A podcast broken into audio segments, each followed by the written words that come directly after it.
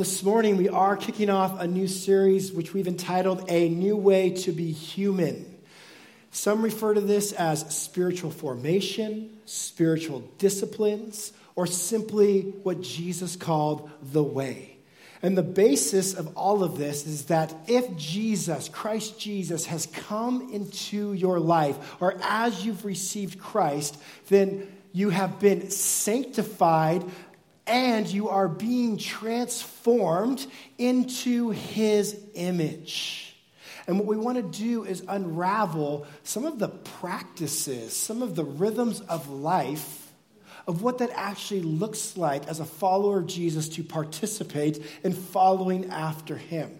Now, one of the things, you know, new year that I have been thinking about is I really, really wish transformation was effortless. Anybody else? It's like, man, I want to eat cake and lose weight.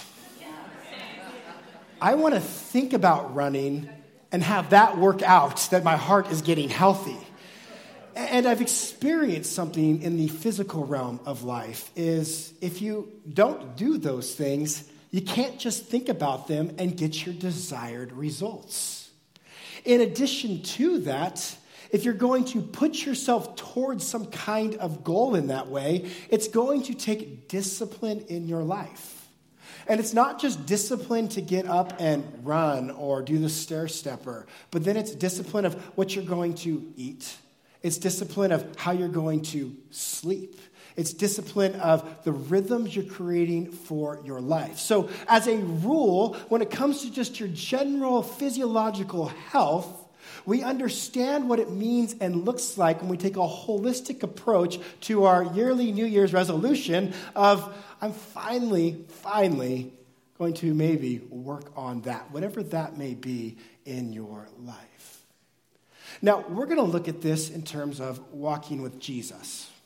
And when you combine these two ideas together, what I'm afraid people will hear, and what I want to just from the outright get go say, this is not discussing, talking about, pertaining to receiving Jesus Christ, forgiveness of sins, guilt gone, shame gone, Him paying that price and giving us His righteousness. But this is, what the heck do I do afterwards? I mean, what is, is the Christian life just like getting to sing some tunes on Sunday and during some 38 to 40 year old guy talk on a Sunday morning or 55 or 60 year old and getting some wisdom and then going back and hitting repeat and doing this over and over and over again? Or, or what does actually walking in the way of Jesus look like? Transformation, progressive sanctification because we are sanctified, we're being sanctified, we will be sanctified. So I want to give you some scriptures. They should come up in order. Here we go. Philippians 2:12. Michael talked about this 2 weeks ago. Therefore, my beloved, as you've always obeyed, so now, not only as in my presence, but much more in my absence, work out, exercise, right? Work out your own salvation. Let your salvation have a working out in your life. It's one of the ways I like to understand that with fear and trembling. If you want to, you can turn back a couple of pages or one in your Bible and let's look at Ephesians 2:10. Ephesians 1 is this beautiful talk of what God has done in our lives. We've been sealed in the Spirit, and Paul is waxing on eloquently. And he hits this section of Scripture, and I'm just going to back it up a bit, but you can put verse 10 in there. It says, For by grace you have been saved through faith. This is not your own doing, it is the gift. We won't debate that here today. It is the gift of God not a result of works that no one may boast. For you are his workmanship, created in Christ Jesus for good works, which God prepared beforehand that we should, listen, walk in them. Turn over to the right and go to Colossians chapter 2. Some of my favorite verses here in Colossians. I love all of Colossians, but right here, Paul says, Therefore, as you have received Christ Jesus, walk in him, rooted and built up, established in the faith, just as you were taught, abounding in thanksgiving. There's that idea. Walk in Him as you've received Him. Here's some instruction on what that looks like to be rooted, grounded, built up. This is the kind of language that implies there is something that we're participating in. While receiving Jesus is this passive action. And what I mean by that, it's a work that He has done for us, and we receive it because of what He has done. That's this passive act. It then walks into, moves into this active action of working it out in our own lives. Finally, and this is a bit lengthier, 2 Peter chapter 1 I've already talked for seven minutes, so I'm going to skip the first three verses or so. His divine power has granted to us all things that pertain to a life in godliness. Through the knowledge of him who called us to his own glory and excellence, by which he has granted to us his precious and very great promises, so that through them you may become partakers of the divine nature, having escaped the corruption that is in the world because of sinful desire. Sinful desire and he's going to talk about this transferring of desire, just like the psalmist, as my heart longs for him. So, partakers of the divine nature escape through corruption and sinful desire. This very reason, make every effort to supplement your faith with virtue, virtue with knowledge, knowledge with self control, self control with steadfastness, steadfastness with godliness, godliness with brotherly affection, brotherly affection with love. For if these qualities are yours and increasing and increasing, they keep you from being ineffective or unfruitful in the knowledge of our Lord Jesus Christ. For whoever lacks these qualities is so nearsighted that he is blind, having forgotten that he was cleansed from his former sins. Therefore, brothers and sisters, be all the more diligent to confirm your calling and election. For if you practice these qualities, you will never fall. For in this way, there will be richly provided for you an entrance into the eternal kingdom of your Lord and Savior, Jesus Christ. This morning, we're going to spend the bulk of our time discussing this word formation. And really, when I want to talk about it, it's in terms of spiritual formation. And then we'll end our time in just really introing what the next 12 weeks will look like as we talk about disciplines or spiritual disciplines or rhythms or a new way to be human. But what we must first grasp, and what I want you to understand, is Faith, receiving, walking with Jesus, is something that you have, in a sense, passively, because of what he has done, received. Formation, formation is something that we're going to get after, that we're going to put our hand to. Let me read this quote about what is formation from Dallas Willard.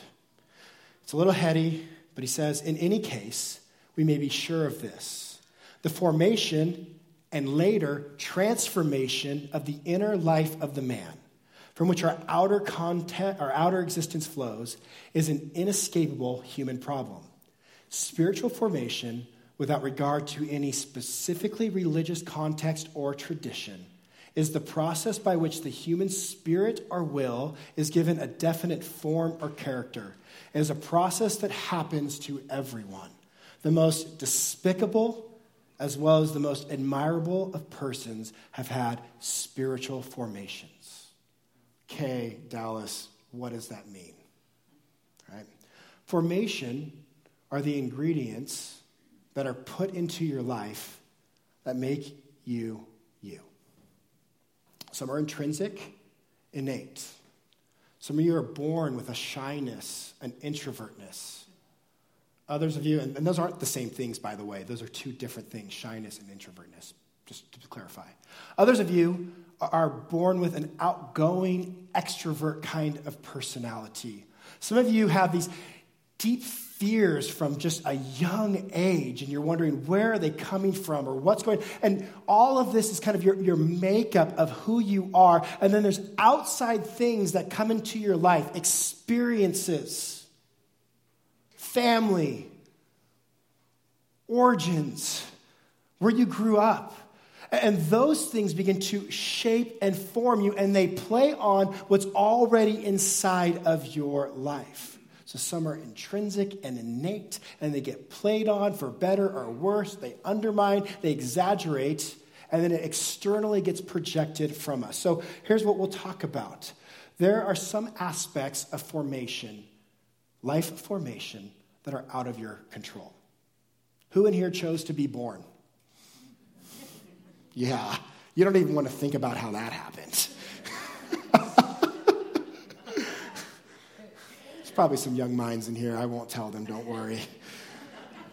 You did not choose to be born in the country that you were born in, and yet that is formative in your life. You did not choose the parents, parent, or the parents that didn't want you, but that was formative in your life. Most likely, as a child, you didn't get the luxury to choose the school you went to, not until you got to pick your college and whether you wanted to rebel and go down to Arizona or not, right? oh, don't even tell my kids about that school. They're pastor kids. They're on a, you know, downward trajectory until they remember their faith. I'm teasing. You did not get to choose the neighborhood you grew up in as a child, your neighbors, whether they were kind or mean, whether they were troublemakers, whether they invited you into problems and issues, whether you spent time in their homes. You, you, you did not get to choose all of those things. As a child, you didn't get to choose if you had a television in your house or video games and how you spent your time in those ways. You didn't choose your siblings. And again, you didn't choose if your mom and dad were kind or angry, lackadaisical, not present, unwilling to invest in your life. You didn't choose if you were rich or if you were poor or if you were somewhere in between as a kid. All of this has gone into you and has formed your opinions about the world, about God, about Scripture, about atheism, about education, about politics. All of these outside things that were out of your control have formed who you are as a person, not by choice. Now, there are things that you did get to choose. Maybe somewhere around a preteen age or teenage or college, you begin to choose your friends, your interests. In this day and age, they're choosing what media and propaganda that it promotes and that you are adhering to and listening to. You're being formed, you're being shaped by CNN, Fox, Max News, Twitter, and Twitter and crypto, I'm like, oh, I should go buy that, right? I got to get that now. It's forming my thoughts and opinions about those things right now. TikTok, Z21, ESPN, Joe Rogan, he might be forming some of your thoughts, or his experience might be forming some of your thoughts right now as well. Any number of Tonight shows, these are things that you choose willingly to participate in, listen to, and they shape you the entertainment you watch, everything from Ted Lasso to Lord of the Rings, is actually putting an imprint on your heart, on your life, whether you know it or not. Whether you listen to Chris Stapleton or Drake. The words, the motives, the language, it forms our lives. Who we read, who we hang out with. I think you guys get the point at, at this time. And what's going on in formation is not always a bad thing. Because again, we're not just talking about Christianity, we're talking about all of life. And so, what people take into their life, because what we do as humans is we live from the inside out. But we have the outside coming in, in which we internal, internalize in which we begin to think about and process when there's issues or problems, when we think through our childhood, what you've maybe done in counseling, and you begin to think, this is why I am because these things have happened to me. We take everything from the outside, we move it into the inside, but as people, we then live from the inside out and we project it back out into the world because that is how God created us as image bearers as image bearers intended to reflect God's glory, His glory to the rest of the world, His goodness and who He is and how He works and how He moves. That is how humans were to be. But when we reject God and we choose then to image bear everything and everyone else around us, We begin to act like, think like, talk like, be like them. Formation is happening all around you. All around you. And we all have stories of it. I spent 75% of my educational years in the public school systems, whether it was community college or high school. I spent about 25% of my time finishing a degree online, as well as one year in a Christian school. I remember it was my first day at Christian school, and I don't have any knocks against Christian school, all right? I just want to like say that up front. But I'm new. I don't know a lot of people, and I hear that we have what's called a short day on Friday. And I'm like, this school is rad. Like, this is when you used to go to school and not get half days Wednesdays, right? And and I show up, and we have this dress code there, and I'm in my like dress code of nice long pants because it's chapel day and nice collared shirt, and everybody else is wearing shorts. And I went, what are we doing? We can't wear shorts. And they said, this is shorts day, not short day. and I went, I hate Christian school.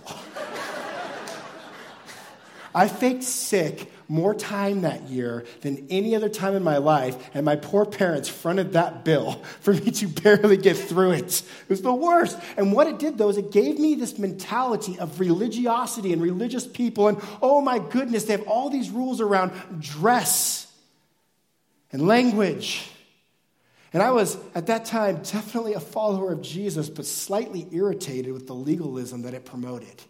And it formed me, it did something in me. And so that's why I dress like I dress today. Just wait this summer. T shirts, I'll sweat through them, it'll be hideous. Okay? We're being formed. When Willard talks about this, he talks about it in two ways. What does it look like to be formed? If culture is going to form you, I got a slide that's going to come up. In the life away from God, I love that language. This is the order of dominance. Your body's the most important thing. That's how the world operates. How I adorn it and dress it, that's what we think about. How I physically use it to bring pleasure, what I'm putting into it. I mean, we just idolize the health industry, certain looks, the body's number one. Then the soul comes under that. Then your mind, thoughts, feelings then the Spirit. And whether you know it or not, if you believe in God or not, God is on that list at the very bottom of your life being ordered. You don't really care, but maybe sometimes you wonder. This is the order of idolatry in all kinds of ways. Now, what every single person wants is what we call the good life. And we're trying to figure out how do I get the good life? And culture's forming us and telling us this is how you're going to get the good life. And I would argue there's just miserable, miserableness at the end of it. So, how does Christ, the Holy Spirit, God, how does that form us? This is the life under God. By contrast, the dominance is God is first, then spirit, mind, which is thought and feeling, soul and body. And this is what Dallas says. He says, Here, the body serves the soul the soul, the mind, the mind, the spirit, and the spirit, God. Conversely, the life from above flows from God throughout the whole person, including the body and its social context. A life rightly ordered under God is going to have a heart that is cultivated by God, and when thrown in the pressure cooker, responds in ways in which God is king and not your own body. And it's going to become a natural outflow of who you are. Now, in Christianity, what has happened is ideas of like my Christian school, where if you wear shorts, you might get pregnant as an eighth grader, right? It's like that's what wearing shorts leads to in eighth grade, apparently. Goodness. And you go, what in the world is this legalistic stuff? what is this? Are you kidding me? This is what it means to be a Christian, externally expressing something that inwardly I have no feeling towards or love towards. And it's frustrating, it's irritating, it's promoting my own self, like worth in some way, because I get to look proud and look down on others because I wear pants even on short day. So I must be really good. Right? That's what we want to undo here. And we have to be really careful. Because when you hear words like spiritual discipline, you're like, dude, I'm out.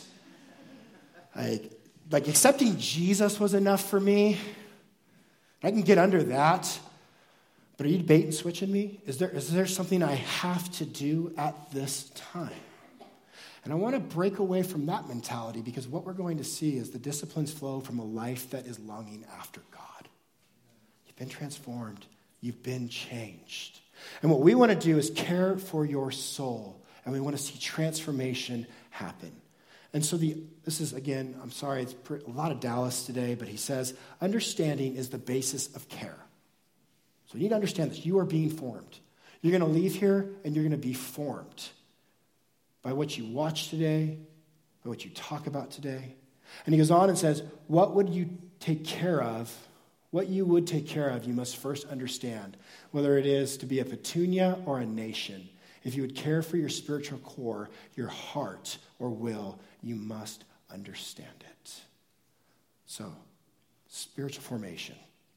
Christian formation is the process of being conformed to the image of Jesus for the glory of God and for the sake of others. 2 Corinthians 3 17 through 18 says, Now the Lord is spirit, where the spirit of the Lord is, there's freedom. And we all, with unveiled face, beholding the glory of the Lord, are being transformed into the same image from one degree of glory to another. For this comes from the Lord, who is the Spirit. And just some like thought on that verse. The only hope of humanity lies in the fact that as our spiritual dimension has been formed, you can be transformed. You can be transformed. What areas of life is this actually going to impact? It's going to impact our thought life. As we begin to press into these thoughts and ideas, we want to have our minds transformed by God, minds that dwell on who He is and His goodness and His glory. We're going to begin to see that thought life taken over by who God is. Our feelings life, you, believe it or not, are not a one dimensional person. You have thoughts and feelings and a will. And what we want to see is this overall transformation in that feeling life, one that is deeply characterized by the love of God investing into your emotional side as we look at these disciplines, your will, which is your volitional or choosing motive inside of you. Think about what you choose and why you do it. Think about what Paul says in Romans Why do I do the things I don't want to do? And the things I don't want to do, I do. Oh, wretched man am I. Who will deliver me from this body of death? Anybody else feel like that? Yeah. You know what? Only the people that were older lifted their hands. You'll learn, young guys, young gals, I promise. All right? It is a battle, and we feel this in our lives. And yet, what this is getting into us is how do we get our will impacted by what it means to follow Jesus? So, if presented an opportunity to lie and self promote, we, said, we instead choose to tell truth and maybe self deprivate. That is not the way of the world. But you see, we want to get to a place where our responses have been so saturated with time spent with God that that is what is the natural outflow of our lives. But quite frankly, many of us don't know how to get there. We don't. Got all this knowledge that we should get there, but we just don't know how to get there. And then somebody gives like a teaching on fasting, and it sounds great till you're hungry. And you didn't realize you'd get low blood sugar and then how do you come back from a fast? And I passed that teaching off to Carson, so he has to deal with it. I mean, I'm the one that can afford to fast, Carson, but let's, let's be honest. He's way more articulate than me, so he'll kill it. Your body, the choices you make in your body. My wife says my face is really telling, so I may be doing this and smiling, or at least I think I'm smiling, but I'm just inwardly in turmoil and she can see it all the time. How do you get to where your body actually agrees with your lips? Yeah. We're going to learn about that. it's going to be rad, right? Your social relations. Such an epidemic in our world today are social relations. Broken, leave them, delete them, move on. That is the program of the world. And we want to fix that. We can't do it in 13 weeks, but we're beginning a process that I want to engage you in to walk in, to move through. All right. That's all good stuff, but we're going to leave it behind. Spiritual disciplines. How are we going to create space, rhythms, margins, rules of life? A lot of you already have one revolving around Sunday. You have a routine. My routine, get up at like 5, 5.30, spend some time in the scriptures, go over my sermon notes, look at my watch, it's 7, nobody else in the house is up, wake them up in a panic, act frustrated that we're going to be late, but my wife tells me I'm the boss. She's trying to calm me down. I'm in anxiety and turmoil. We get here 10 minutes early still. And, and this is my rhythm. and there's some good parts of that rhythm. And there's some really bad parts of that rhythm that I want to change. There's some things that Jesus needs to do in me. That's just my Sunday. I want to create these rhythms in my own life, these rules of life, these disciplines in which much of this stuff becomes so natural in who I am as a person and a follower of Jesus that it begins to transform my whole being, not just getting smarter about things in the Bible so I can beat you at trivia, but actually having true knowledge that brings change out into the world. And this comes from the outside coming in, moving out. So, we look at this, there's this new way to be human. And you all have ingrained habits. Richard Foster is going to talk about the slavery of the ingrained habits. If you have your phone, you have permission to bring it out right now. Not that you didn't before, but there's actually, it's like not fantasy football or anything going on today. Blazers stink. They trade away their players. Like, pull your phone out, goodness sakes, all right? And, and I want you to just take um, 30 seconds, if you would, or a pen and paper. Um, and, and I'm going to shut my mouth for just a second. And I want you to think of some ingrained habits that are good and some that are bad. And we'll just hear the cries of children. We love that here. So I do. All right. I know it's going to be super awkward. I'm sorry.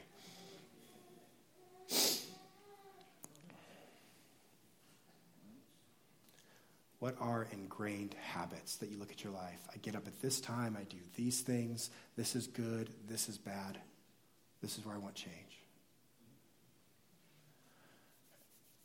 And the reason we're doing this is over the course of the next 13 weeks, I want you to come back and revisit it and see what God might do through the challenges that we're going to present, through the conversations that you're going to have in community, at lunch, after church to just be aware and to have knowledge of yourself as we apply these to our lives. Just give you about 10 more seconds.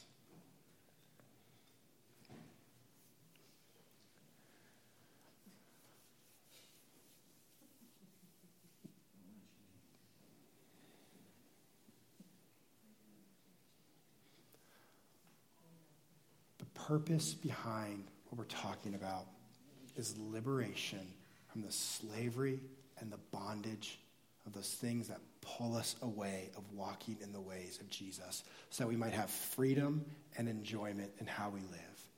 When we talk about disciplines, I like Dallas Willard's thought on it. He says the disciplines are activities of mind, body, purposely undertaken to bring our personality and total being into effective cooperation with the divine order. They enable us more and more to live in a power that is strictly speaking beyond deriving from the spiritual realm itself. What you're going to find interesting, you can leave that up there for a little bit, it's just heady if you want to reread it. What you're going to find interesting is Jesus never commanded any of these except prayer. Never commanded any of these except prayer. But Jesus did say, Follow me. And if you think of that game, follow a leader when you're a kid, and the leader did this, what'd you do? Yeah, you did that. And the leader did this, don't kick your neighbor, please. It's not Sunday school. You did that. They didn't have to say it. Why? Because you knew they were leading you. What does it mean to follow Jesus? I know what it means to respond to Jesus in terms of I am a sinner in need of his grace to transform my life. But then, is that it? Or is there this piece that Christianity has recently kind of done a bad job at or ignoring because we don't want to put too much on anybody? God forbid we ever did that. And is there this piece that says, hey, do you guys remember when Jesus just like got away for 40 days in the wilderness and fasted? Do you think part of that could be what it means to follow Jesus? Do you think that when he was on a boat and sleeping when there's a raging storm, do you want that kind of peace in your raging storm right now? Do you think maybe it's because of the things that he participated? Well, he was God. He was the God man. He suffered just like you. Fully God, fully man. He experienced all of what it was to be in humanity pain, suffering, betrayal, deceit. And you see how he responds? I want that kind of response in those moments. Do you think there's maybe something to, I don't know, those like 22 chapters in Matthew between 1 and 2, the birth, and like the last three of his death and resurrection? Maybe there's this important piece that we should be looking at, like we just spent the last year of what it means to follow him. I want us to follow him. The disciplines that we're going to talk about, the rhythms, the new way to be human, they're not hard. And you don't need a PhD or a master's or a high school education or a junior high education. You just, you don't. But as Psalm 42, 1 and 2 says, as deep calls out to deep, as Jesus said, those who hunger and thirst after righteousness, spiritual formation is focused entirely on Jesus, longing after him. You don't need to be a biblical scholar.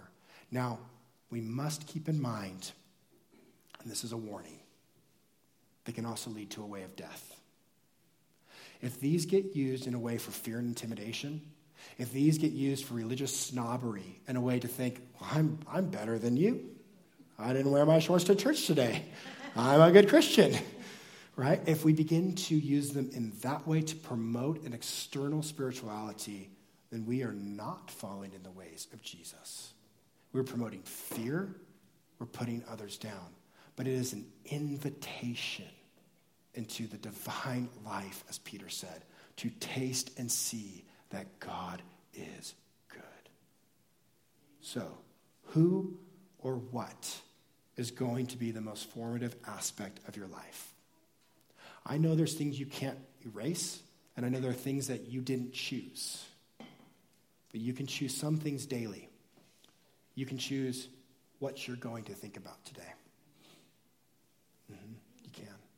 Dwell on bitterness and anger, not forgive. You can choose to focus on past hurts and pains. Some of that stuff needs to be dealt with, and you need to do it in a right manner.